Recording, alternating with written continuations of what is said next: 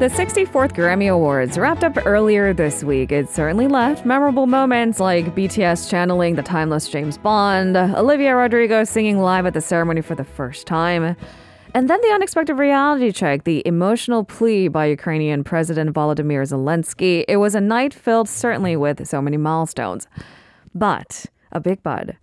BTS, it seems, going against popular opinion, fell short of winning a Grammy. To review what happened at the Grammys, we connect with K pop columnist Jeff Benjamin. Good morning, Jeff. Hello, good morning. It's been a while. How have you been? Oh, I'm. I mean, I I'm a little under the weather. Probably still recovering from Grammy weekend, but uh, but I'm doing well. Thanks for having me, uh, Jeff. Covering that must have been extensive. You're being pulled from all directions for interviews. So first and foremost, thank you for joining us, and I hope you certainly are feeling better than a few days ago. All right, so let's jump into our discussion topics. So, BTS was nominated for the second year in a row Best Duo Group Performance this year at the Grammys, but they fell short of winning despite it seemed to be popular opinion that they might have a fair chance of winning this year. Uh, the voting process is something that gets questioned at all award ceremonies, and Grammys is not immune to that. Uh, how are nominations and awardees selected at the Grammys?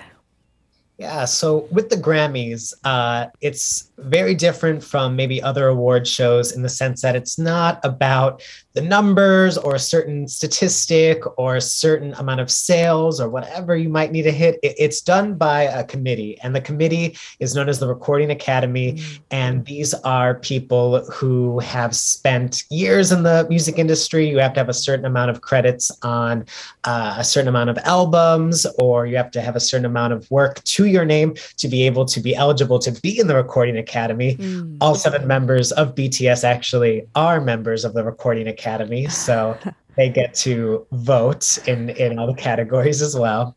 Um, but yeah, it's unique in the sense that it is um, a award show and awards given by by your peers, by musicians awarding other musicians, um, instead of it being about fan votes or numbers or you know something like that. I mean, if it was based on fan votes, I think BTS would have just a clear shot at maybe winning this category. That's just my humble opinion. Army just looks like a massive fan base. Oh, of course. I mean, they'd win every award for until the end of time, I think, if that was the case. Army are amazing. All right. So, of course, I, I, think the way the voting process works for Grammys is awfully similar to the Oscars, then, right? You're given this exclusive invitation and the right to cast a vote. Can you vote for yourself, or is that something that's not disclosed? You know, I, I don't know. There's a lot of musicians. I mean, Beyonce is a very well known, you know, member of the Recording Academy. I'm yeah. I'm sure she had to give it to herself a couple. I just think that's a fascinating topic all on its own. When you go to cast a ballot and you see your name on it, it are you more inclined to vote for yourself or somebody else that you respect? Anyway, that was a tangent. Uh, uh, there were, of course, several different awards, not just the one about BTS. Who received the biggest awards of the night, Jeff? Um, yeah, there, there, was a it was a really great night for a, a, lot of amazing artists. Silk Sonic, who had that big song "Leave the Door Open," that's Bruno Mars and Anderson .Paak. Uh, mm-hmm. they won two of the four main categories of the mm-hmm. night: uh, mm-hmm. Record of the Year and Song of the Year.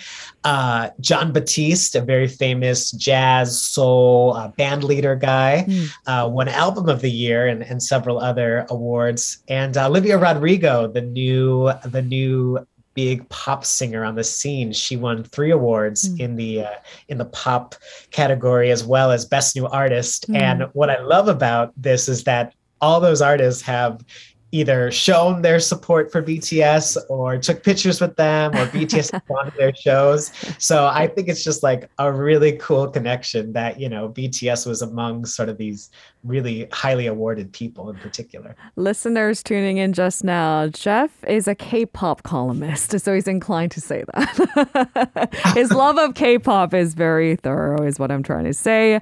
In your opinion, uh, based on someone who's been having, you know, uh, uh, paying close attention to not just the Grammys, but all the big music awards out of Hollywood and all the more celebrated events, or some of the best and worst moments at this year's Grammys. Mm. Well, definitely, I think we need to applaud the the diversity and Yeah. and the uh, inclusion that I think we really got to see in, in this Grammys in particular. There were a lot of first time winners, uh, especially like Black women, Doja Cat and SZA, who ended up actually winning the Best Pop Group Duo uh, award over BTS. That was both of their first Grammys, a really big moment for them. Mm. Uh, Jazmine Sullivan, one of my favorite soul singers, who uh, has been nominated 15 times at the Grammy and never won until until that night.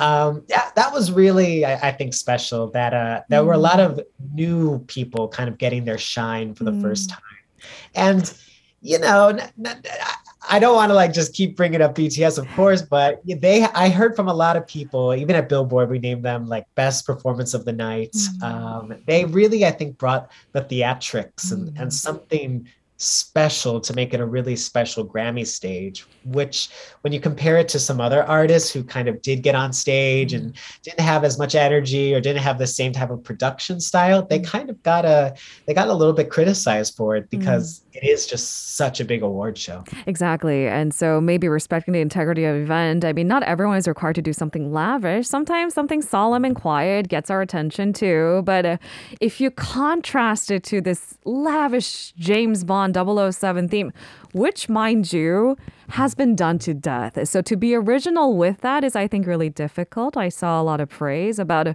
who is the brilliant choreographer behind this James Bond themed version of Butter.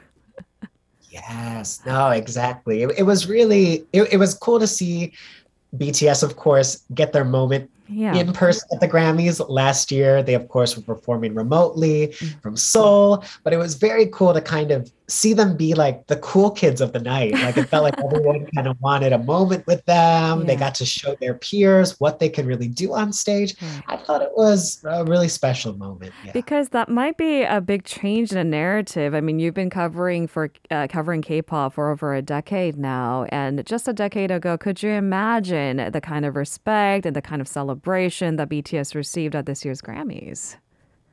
Right. It, it's almost kind of like unbelievable just Yeah. thinking about where, you know, I, I remember, I believe it was the 2013 or 2012 Grammys where uh, I, I remember watching this like it was my first year of college, I think. And that was uh, a year where Robert Plant and Alison Krauss, two very legendary musicians, but certainly not um, the most, you know, modern, groundbreaking. You know, they, they were very traditional, and, and that very much represented. I think they won six statues that night, and that you know, comparing that Grammy Awards, one I remember very vividly to Right. today these recent Grammy Awards, where you Right. had people like BTS and and Olivia Rodrigo. Mm. It's definitely a bit of a different world. So I hate to generalize, but we always like to go back to Gen MZ defining a different era, demanding different kinds of award ceremonies, even because even pre pandemic, which kind of threw these award ceremonies in these difficult loops, we were thinking were these award ceremonies getting too long, a little too predictable, a little too boring? How do they stay relevant in a day and age of fast contents and short clip videos and live conferences with your favorite bands and things like that. Uh, which brings me to a stickier point. In an interview after the Grammys this year, the members of BTS were visibly disappointed that they didn't win this year. And I don't mean to say that they were disrespecting the Grammys. The tone was incredibly cordial and respectful, but they still did vocalize that maybe they were expecting a little bit more this year. Jeff, what do you say to the criticism that the Grammys use maybe certain artists and acts that are much more popular for higher TV ratings? Mm, yeah, I, I did see the guys' yeah post show interview, uh, the live stream where they were talking with their fans, and um and, and you know even if you know they definitely were very respectful, and even at the award show, uh, they they got up and clapped for uh, SZA and Doja Cat, you know, and very much, and it was cute. You actually saw it at one point when the camera was panning out. They actually gave each other high fives, you know, kind of like as a little like we still got here, Yeah, you know. yeah. But um, you know, that criticism, I think it's a valid criticism. Um, but at the same time, I think this is a it's something a lot of award shows are kind of struggling with how to stay, you know, relevant in in these times where everything is so instant and yeah. and so catered to our our focus um you know and if they were doing that unfortunately it didn't work out too well because despite all their efforts the ratings have still been quite low um, mm. um, for the grammys these past two years so mm. it's a really tough thing to answer and and i think you know we I sort of feel personally the whole idea of award shows needs to be rethought a bit. Mm-hmm. You know, definitely giving out award shows, but also giving out awards rather, but also maybe we need to talk about, you know, the conversation about who makes this music or, or where is music being ah. consumed from or have people understand where this music is coming from and, and how these certain artists deserve their nominations, or maybe that could reveal that they don't deserve their nominations, whatever it might be. But I definitely think, you know, I, I was such a such a fan of Butter, and and you know, I was a little like I thought for a second they were going to get it to Avril Lavigne is actually represented by the same PR rep who gave out the award that uh, that for that category. So I thought, oh my gosh, they set this up. Here we go. And all right. But I mean, we have next year's Grammys, or at least that's what I'm saying as just a BTS fan. But I think you raise really great points, uh, Jeff. It's not just about the ratings, of course not. But uh, I, I only brought it up because you're right. I think most of these really fancy red carpet events used to get stellar ratings, maybe when we had less TV to watch, less contents to stream. But times have changed, so they continuously do have to ask how do you stay relevant? But here's another loaded question. And I know these are not simple go to fix the problem for us, but just a thinker and listeners, if you have your two cents, do chime in at any time.